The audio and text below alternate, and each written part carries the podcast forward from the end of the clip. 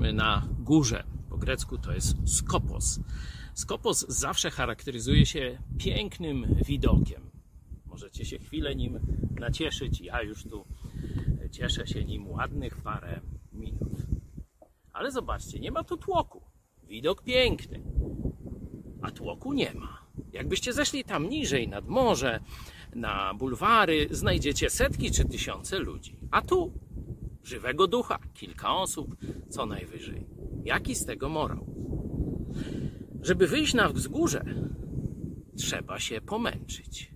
I wszyscy zazdroszczą tych widoków, ale nie za bardzo palą się, żeby zapłacić cenę potu, zmęczenia i tak dalej. Dokładnie tak samo jest z rolą starszych w kościele, bo nazwa właśnie przywódców kościoła pochodzi od słowa zgó- wzgórze, czy góra. Episkopos, patrzący z góry, czyli lepiej widzący, widzący szczegóły, zależności pomiędzy szczegółami i tak dalej, i tak dalej. Ale ilu ludzi chce pokonać trud wzrostu w Chrystusie, żeby osiągnąć ten duchowy poziom? Nie ma kolejki.